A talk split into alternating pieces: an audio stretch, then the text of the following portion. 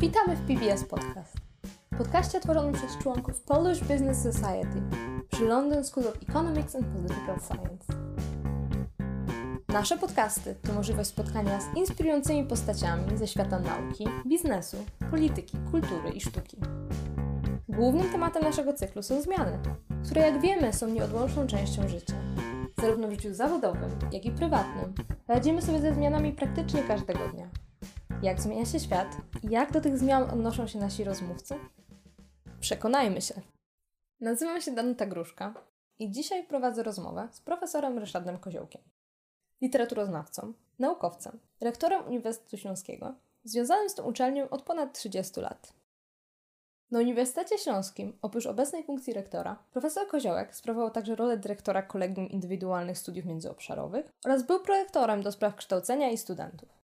Jest również pomysłodawcą i dyrektorem generalnym Śląskiego Festiwalu Nauki Katowice. Bardzo miło mi Pana powitać w naszym podcaście, którego tematem są w tym roku zmiany. Dzień dobry, bardzo dziękuję za zaproszenie. E, dzisiaj będziemy rozmawiać o zmianach w kontekście tych wielu ciekawych dziedzin, którymi się Pan zajmuje. E, z perspektywy studentki, która miała okazję studiować w kilku krajach na przestrzeni ostatnich lat, szczególnie interesująca wydaje mi się kwestia szkolnictwa wyższego.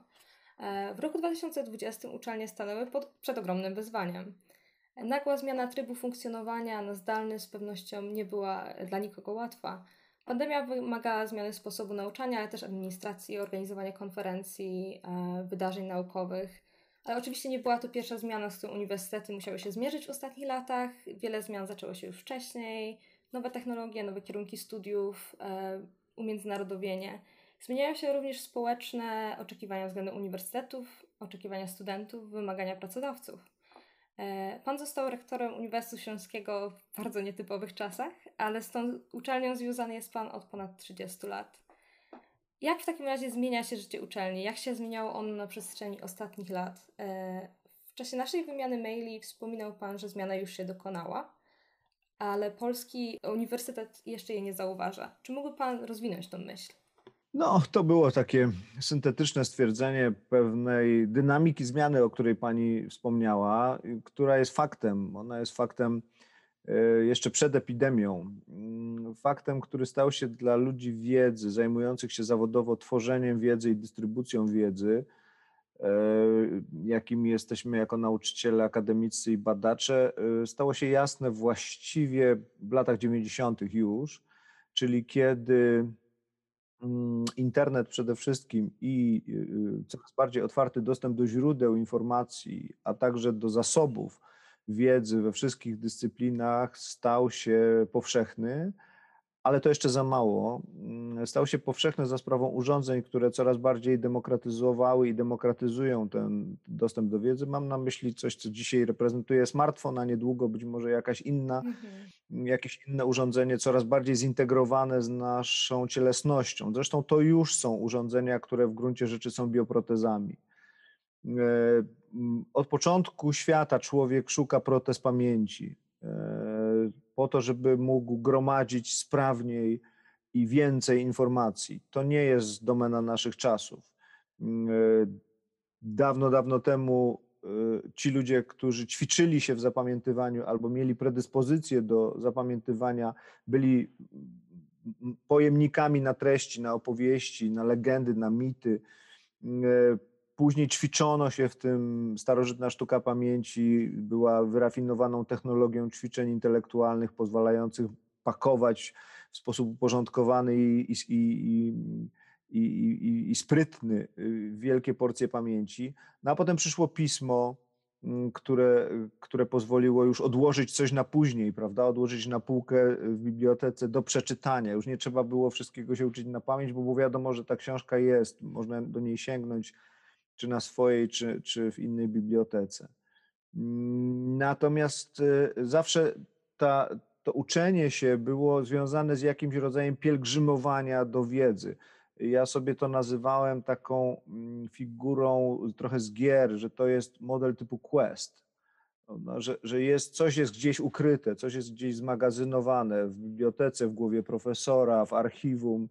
I teraz student czy adept wiedzy musi wykonać pewną podróż, podjąć pewną przygodę. Tak jak pani mówi, że studiowała w wielu miejscach na świecie, no to pani y, studiuje według tego trochę starego typu, takiego pięknego modelu, kiedy, kiedy pielgrzymuje się za mistrzem do, do pewnych ośrodków kumulacji wiedzy czy nauki.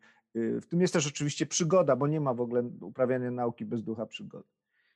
I cóż się stało? Oto stało się tak, tak że za sprawą tych, tych niewielkich rozmiarowo urządzeń właściwie każdy to ma przy sobie. To jest rewolucja. To znaczy, w dalszym ciągu mamy ten sam proces rozbudowywania możliwości tej protezy pamięci, protezy wiedzy, ale dwie rzeczy są zupełnie nowe, mm, czyli to, że każdy to ma i rozmiar dostępu za pomocą tego małego urządzenia. To, że właściwie mm, to się już nie wiąże z jakimś świadomym działaniem, tylko my jesteśmy przyłączeni do tego non-stop. Wiele milionów ludzi jest, już nie jest offline nigdy a druga to jest operacjonalizowanie tej wiedzy. I to jest, to jest poważniejsze wyzwanie dla instytucji edukacyjnych. Mianowicie znaczna część tych urządzeń już potrafi wiele funkcji wykonywać za nas, funkcji zdobywania wiedzy, selekcjonowania wiedzy, mm, coraz bardziej inteligentnie e, robi, wykonuje te operacje, które wcześniej były związane z bardzo wysokimi kompetencjami, jak na przykład umiejętność przeczytania kilkuset stronicowego tekstu i wyłowienia z tego pewnych wątków, pewnych potrzebnych informacji. Y, I teraz na tym fundamencie jest oparta szkoła i uniwersytet. I y, trzeba sobie w takim razie zadać pytanie, po co my jesteśmy, skoro większość tych funkcji związanych z przekazywaniem wiedzy i pilnowaniem, żeby ta wiedza do tych głów uczniowskich czy studenckich dotarła, czyli przekazywanie i weryfikacja, y, skoro to mogą zastąpić maszyny, a w każdym razie ci uczniowie wcale już nie muszą przychodzić do szkoły po to właśnie, to po co oni do tej szkoły mają przychodzić? To jest zupełnie nowe pytanie. I, I to byłaby pierwsze takie przedproże naszej, naszej rozmowy. Drugie mm, to jest y, uniwersytet. Pytała Pani o Uniwersytet Śląski, Uniwersytet w ogóle, który rzeczywiście jest mi instytucją bliską i ten, i Uniwersytet w ogóle. Mm, no, uwielbiam uniwersytety, uwielbiam ideę uniwersytetu. Uważam, że to jest najwspanialsza instytucja, jaką człowiek wymyślił. E, a między innymi dlatego, że ona jest schizofreniczna. Mm, w takim dobrym rozumieniu schizofrenika. To znaczy, ona się opiera na dwóch sprzecznych paradygmatach, kompletnie sprzecznych, które właściwie nie, nie wiadomo, jak mogą funkcjonować w tej samej instytucji. Mianowicie, pierwszy y, to jest, on jest konserwatywny z natury. Mianowicie, uniwersytet dba o tradycję, dba o przeszłość, kumuluje wiedzę, e, szanuje starych mistrzów, starych profesorów, dba o tradycje akademickie, konserwuje te uniwersytety, które podziwiamy najbardziej, szczycą się tym, prawda, że mają lat 600 i więcej i 700, jak Jagielloński, jak Oxford, jak Bolonia i jeszcze, jeszcze inne. I ta kumulacja wiedzy, tradycji jest takim rodzajem brzemienia, które, szlachetnego brzemienia, które spoczywa na uniwersytetach. Ale w tą samą instytucję jest wpisany duch zmiany, i duch nieustannej rewizji wszystkiego, co się ustaliło w poprzednich epokach. Jeśli patronami e, uniwersytetów, intelektualistów akademickich są Kopernik, mhm. Galileusz, Newton, Darwin, Einstein, e, Freud i tak dalej, i tak dalej, to każdy z nich dokonał kompletnego wywrócenia do góry nogami porządku naukowego, a nawet więcej pewnych światopoglądów e, utrwalonych na, na, na setki lat czasem.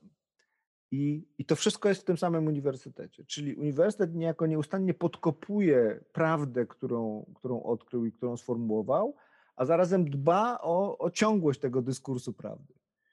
Proszę mnie nie pytać, jak to jest możliwe, że to się nie rozleci jeszcze do tej pory. Tak? Że można być profesorem, który y, reprezentuje autorytet, a zarazem tym profesorem, którego następne pokolenie, na przykład pani, y, sfalsyfikuje i powie, że jego teoria jest do bani i, tak. i w ogóle jest niefunkcjonalna. I, i to, to zawdzięczamy y, Maxowi Weberowi, y, y, że żeby tak było, ja muszę niecierpliwie czekać na panią, jako na kogoś, kto właśnie coś takiego mi zrobi. I odczuwać z tego radość. Więc to jest schizofreniczne, prawda? To znaczy, żeby, z jednej, prawda? żeby się cieszyć, że ja coś odkryłem, a zarazem niecierpliwie czekać, żeby pojawił się następca, e, najlepiej mój uczeń, prawda? To, to jest dopiero paranoiczne, e, który, który to zrewiduje, być może wywróci, stworzy coś własnego. I na, tych, na tej dialektyce e, stałości, ciągłości, konserwatyzmu i podsycaniu zmiany ufundowane są najlepsze uniwersytety. Co sprawia, że podlegają nieustannemu zagrożeniu ciążeniem jednego lub drugiego. Mhm. Czyli uniwersytet, który okrzepnie i, i zastygnie w formach i, i nie dopuści do siebie tego, o czym rozmawialiśmy wcześniej, czyli mm, technologii i tego, co z niej wynika, no to stanie się strupieszałym antykwariatem. Mhm.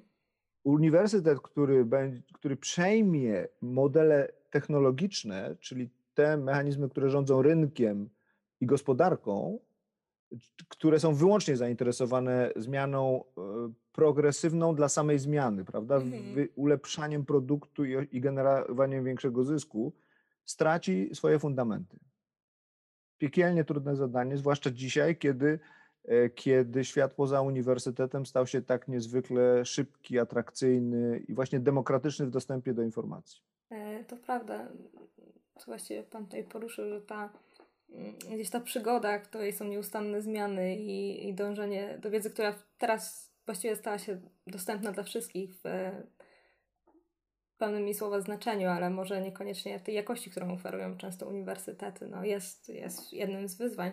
W związku z tym, w takim razie, jak powinna wyglądać nowoczesna uczelnia? Czy ona, rozumiem, że powinna podążać do jakiegoś, do pewnego stopnia y, y, z rynkiem, czy, czy gdzie powinien być ten balans, gdzie ona powinna E, może zweryfikować oczekiwania i, i możliwości i w jakich sferach generalnie powinna kształcić teraz studenta. Mhm. Studenta, który ma dostęp do tej wiedzy mm, no, na wyciągnięcie ręki, mhm. ale jednocześnie no, ta wiedza nie jest w 100% zweryfikowana, w 100% tak dobra, jaka może być potwierdzona przez uniwersytet. To znaczy, mm, to jest niezwykle poważne podanie i moim zdaniem nikt tego nie wie jeszcze. Mm, jeśli ktoś twierdzi, że wie, w jaki sposób uniwersytet powinien się przeobrazić w obliczu tych, tych przemian technologicznych, to moim zdaniem nie mówi prawdy albo po prostu spekuluje. Mm, no bo e, istnieje, istnieje takie bardzo populistyczne e, przekonanie, że w sytuacji, w której dysponujemy tymi protezami pamięci, e, uniwersytet oparty na dystrybucji wiedzy jest przestarzały i trzeba z nim skończyć i zmienić go w instrument, w uniwersytet działania. Mhm. Taki, który, którym nie tyle zajmujemy się przejmowaniem wiedzy, gromadzeniem wiedzy w naszych umysłach, w naszej pamięci, tylko, tylko pracujemy nad konkretnymi problemami, stawiamy je sobie. Najlepiej, jeśli będą to problemy, które przychodzą do nas z rynku, z rzeczywistości zewnętrznej, prawda? I tym się skupiamy. Natomiast tu mamy cały czas pod ręką ten powiększający się nieustannie magazyn wiedzy ludzkości i my w dowolnym momencie po prostu klikniemy sobie na odpowiednie, w odpowiednie miejsce, zasiemy to i, i sprawa załatwiona. Model Matrixa bardzo dobrze to, to pokazuje. Ja mhm. jestem wielkim fanem tej, tej trylogii, zwłaszcza pierwszej części. I, I scena, w której bohaterowie sobie tam ładują bezpośrednio do mózgu na przykład umiejętność obsługi helikoptera jest upajająca, ale tylko przez chwilę, prawda? Mm, dlatego, że w dalszym ciągu ten umysł coś z tym musi zrobić, prawda? To jest takie bardzo naiwne podejście do, do wiedzy, że to jest pewna porcja informacji, którą pakujemy sobie gdzieś w ten hardware, Natomiast nie zadajemy sobie pytanie, co z tym softwarem, czyli w jaki sposób nasz mózg i, i, i przetworzy te informacje na, na operacje, prawda, które chcemy wykonać, a które, które są nowe, dlatego że, że one dotyczą e, rozwiązań, które jeszcze nie istnieją. Nauka wymyśla, prawda, e, koncepcje, które nie, nie mają precedensu. Mhm. Więc, więc to jest pytanie, czy jesteśmy w stanie to robić skutecznie, nie, nie, nie, nie ćwicząc się w powtarzaniu rozwiązywania problemów, które już są za nami. To jest, to jest trochę tak, ja będę operował takimi metaforami, jak, jak we wspinaczce górskiej. Prawda? Teraz Szerpowie zdobyli K2 zimą, więc wszyscy, znaczna część świata powiedziała, już nie trzeba się wspinać, bo nie ma po co. Ale fenomen wspinaczki polega na tym, że jeśli ja chcę wejść na K2, to muszę znowu to zrobić. Czyli nie wystarczy się dowiedzieć, no, żeby, żeby, żeby wejść na K2, ja, go mus, ja to muszę zrobić. Czyli jeśli ja chcę się nauczyć rachunku różniczkowego, to ja mogę sięgnąć do internetu i tam wszystko to dostanę, ale jeśli rzeczywiście ja mam, to ja muszę przynajmniej raz to zrobić samodzielnie. Prawda? Więc stara zasada, pokaż mi, jak się to robi, albo rób to ze mną, w uniwersytecie w dalszym ciągu funkcjonuje. Mnie się wydaje, że model sprawności fizycznej y, nie jest bezzasadny że nasz umysł, żeby mógł się mógł, mógł dokonywać operacji stawiania problemów nowych, musi się wyćwiczyć w, powtarzania, w powtarzaniu dróg starych. To jest coś innego niż y, pakowanie encyklopedycznych wiadomości. Prawda? Ja się muszę nauczyć w to grać. Ja się muszę nauczyć grać w tworzenie wiedzy. Najpierw powtarzając proces dochodzenia do rozwiązań Newtona, Darwina, Chomskiego, prawda, de Saussura i tak dalej, e, po to, żeby potem spróbować nowej drogi. I tu uważam, uniwersytet jest w dalszym ciągu nie do zastąpienia. Mm, dlatego on powinien być taką fabryką, fabryką nowych dróg, tak, takim nieustannym laboratorium nowych dróg myślenia, nowych dróg y, rozwiązywania problemów. To urządzenie, czy ten, ten, ten nowy sposób dostępu do wiedzy nam to usprawni, oszczędzi nam mnóstwo czasu właśnie z chodzeniem do bibliotek, ze zdobywaniem y, rzadkich źródeł, ale samo operacjonalizowanie tej wiedzy, ono będzie moim zdaniem dokonywać się po staremu. Chyba, że, i tu jest zagadka, której już zupełnie nie umiem rozwiązać, sztuczna inteligencja zasadniczo to zmieni. Czyli wy, wytworzymy rzeczywiście urządzenia, które będą operacjonalizować wiedzę w sposób absolutnie bezkonkurencyjny, y, jeśli chodzi o umysł ludzki. Mam wątpliwości, czy tak będzie. W pewnych, to znaczy, odkąd komputer wygrał w szachy, no to, to już mhm. zaczynamy tracić nadzieję. Ale to jest jedna z wielkich zagadek przyszłości uniwersytetów, przyszłości nauki, przyszłości rozwiązywania problemów naukowych. No, ja nie jestem ekspertem na temat oczywiście e, sztucznej inteligencji, ale wydaje mi się, że to też do pewnego stopnia ona wciąż jest limitowana e, przez takie ludzkie umiejętności poznawcze, tego jak ludzie interpretują wiele, wiele zjawisk i jakimi ścieżkami podąża zwyczajnie świecie ludzki umysł. E, z tym też e, wiele problemów e, ze sztuczną inteligencją, które zdarzyły się na zasadzie na przykład dyskryminacji, tylko dlatego, że jakaś część populacji nie była brana pod uwagę, więc to, to jest bardzo ciekawe zagadnienie z pewnością. A czy myśli Pan w takim razie, że możliwie bardziej coraz ważniejsze stanie się um, może interpretowanie wiedzy ale też przez pryzmat tych wszystkich, całej wiedzy, jaką posiadamy, czyli może bardziej studia, które są, uniwersytet, który kształci indywidualistów, ale jednocześnie osoby, które są w stanie zrozumieć więcej informacji z wielu dziedzin.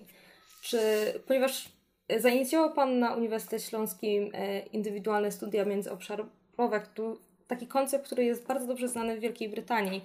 E, studia, które są w pewien sposób oparte na tutoringu, ale w Polsce wciąż jednak nie jest to e, tak bardzo popularny program, jaki e, możliwe, że jest e, na zachodzie. Dla tych wszystkich, którzy nie są zaznajomieni z tym konceptem, studia międzyobszarowe polegają na tym, że student studiuje na uczelni, ale nie na konkretnym kierunku czy na konkretnej specjalizacji. Raczej kształci się na więcej niż jednym kierunku, więcej niż jednej dyscyplinie, ale również dobiera przedmioty i moduły z różnych obszarów wiedzy, buduje indywidualny program studiów. Czy może takie indywidualne podejście jest w pewien sposób przyszłością uniwersytetu? Dobieranie takiej wiedzy specjalistycznej, którą my chcemy rzeczywiście, e, takich ścieżek, które my, my chcemy podążać, niekoniecznie specjalizowanie się w jednej dziedzinie? To jest konieczność. Te, te, te studia nie są niczym mm, szczególnie nowym w tradycji akademickiej od niepamiętnych czasów. To jest, to są po prostu, to jest po prostu koncepcja sztuk wyzwolonych, e, czyli pewnego zestawu mm, przedmiotów, mówiąc najprościej, które są obowiązkowe dla każdego, kto, mm, kto chce skończyć uniwersytet i to trivium i quadrivium średniowieczne w gruncie rzeczy streszcza ten model kompletnego wykształcenia, które powinno dać wiedzę ogólną o świecie, a jednocześnie ten adept tej wiedzy ogólnej musi być wyspecjalizowany w pewnej konkretnej profesji, która zapewnia mu zawód. Mm, e, więc to się, to się e, na tym mniej więcej opiera. Ale mm, e, problem z polskimi studiami, zwłaszcza, polega na tym, że one są bardzo mocno paternalistyczne. Mm, mianowicie oparte na takim przekonaniu, że to, że to nauczyciel wie, czego uczeń powinien się uczyć. Mhm. To nie jest pozbawione sensu, no bo ja jednak wiem trochę więcej niż większość moich studentów. E, ale czy ja rzeczywiście wiem, że, że, że oni powinni się dokładnie uczyć tego, co ja myślę, że oni się powinni uczyć? Do pewnego stopnia tak. I tu trzeba znaleźć równowagę, albo w każdym razie proporcje wynegocjowane ze sobą nawzajem. Która część jest tym, co powinno być mieć ten charakter mentorsko-paternalistyczny, oparty na doświadczeniu, na weryfikacji, na, na świadomości, na pewnej wspólnocie tradycji i funkcjonalności tej tradycji, a co powinno być tym polem otwartym dla studenta, który, mm, który jakby patrzy na y, funkcjonalizację wiedzy poza uniwersytetem. Więc ta, to, to tak myślę, że tak powinno być. Druga e, kwestia natomiast wynika z samego uniwersytetu, w przeciwieństwie do tak zwanych szkół wyższych przymiotnikowych, które się specjalizują w dużych obszarach wiedzy, jak politechniki czy szkoły medyczne. Mianowicie ja sobie zadawałem takie pytanie, jaka jest korzyść, jaka jest różnica między studentem, który kończy na przykład fizykę czy, czy filologię na uniwersytecie i poza, i w innej szkole. I do momentu powstania tych studiów, o których rozmawiamy, czyli Kolegium Indywidualnych Studiów Międzyobszarowych, nie było żadnej różnicy. No, były różnice programowe, ale generalnie ten student studiując w uniwersytecie nie miał istotnej zmiany w swoim programie ze względu na to, że to były studia uniwersyteckie. Mhm. E, I mm, od dłuższego czasu e, jest mi, jestem przeniknięty taką myślą, że trzeba e, nadać każdemu kierunkowi studiów, zwłaszcza na studiach licencjackich, wyraźny wymiar uniwersytecki. Mhm. I jesteśmy na progu bardzo poważnej reformy studiów licencjackich. Zaczęliśmy pracę nad tym, które są nieco oparte na modelu tym, tym studiów międzyobszarowych, gdzie dajemy swoim studentom cały, cały uniwersytet do studiowania, żeby z niego mogli sobie wybierać. Natomiast studia licencjackie wszystkich kierunków chcielibyśmy e, oprzeć na tych dwóch nogach. Na tej nodze kierunkowej, czyli odchudzonym programie minimum kierunkowego i przemyślanych modułów uniwersyteckich, które nie byłyby jednakże e, wyłącznie wyborem studenta, tylko byłyby konstelacją obszarów, modułów obszarowych, które z grubsza rzecz biorąc pozwoliłyby studentowi rozumieć rzeczywistość, w której żyje. Mhm. Y, czyli zakładamy, że człowiek, który kończy pierwszy etap wyższych studiów, powinien mieć podstawową, mądrze przemyślaną wiedzę o systemach ekonomicznych świata, o systemach politycznych, o, o tym, co wiemy o klimacie, y, prawda? żeby on w, w całkiem w uproszczeniu ogarnął był w stanie ogarnąć dzięki wiedzy rzeczywistość, w której żyje. Mhm. I, I, uważam, że w taką stronę e, te, te, to kształcenie powinno iść. Oczywiście ono znowu musi być y, ostrożne w tym, żebyśmy my przypadkiem, my starsi, którzy będziemy pracować nad tym programem, chociaż studenci będą do niego zaproszeni, y, znowu nie w swojej arbitralności i pewności siebie i pewnej arogancji y, nie, nie, nie, nie wychodzili z przekonania, że my wiemy wszystko, czego ci studenci powinni się uczyć. Więc wybór też tam będzie istotną częścią programu. No jest to e, bez wątpienia bardzo ciekawy, e, ciekawy pomysł. Ja osobiście e, studiowałam wcześniej na uczelni ekonomicznej i też rzeczywiście zauważam, że są rzeczy, których ja po prostu najzwyczajniej w świecie nie jestem świadoma. A znowu ja wiem rzeczy, których moi znajomi studiujący na uniwersytetach, o których nie mają pojęcia. Mhm. Więc jest to na pewno ciekawe, ciekawa zmiana. Wydaje mi się, że bardzo potrzebna.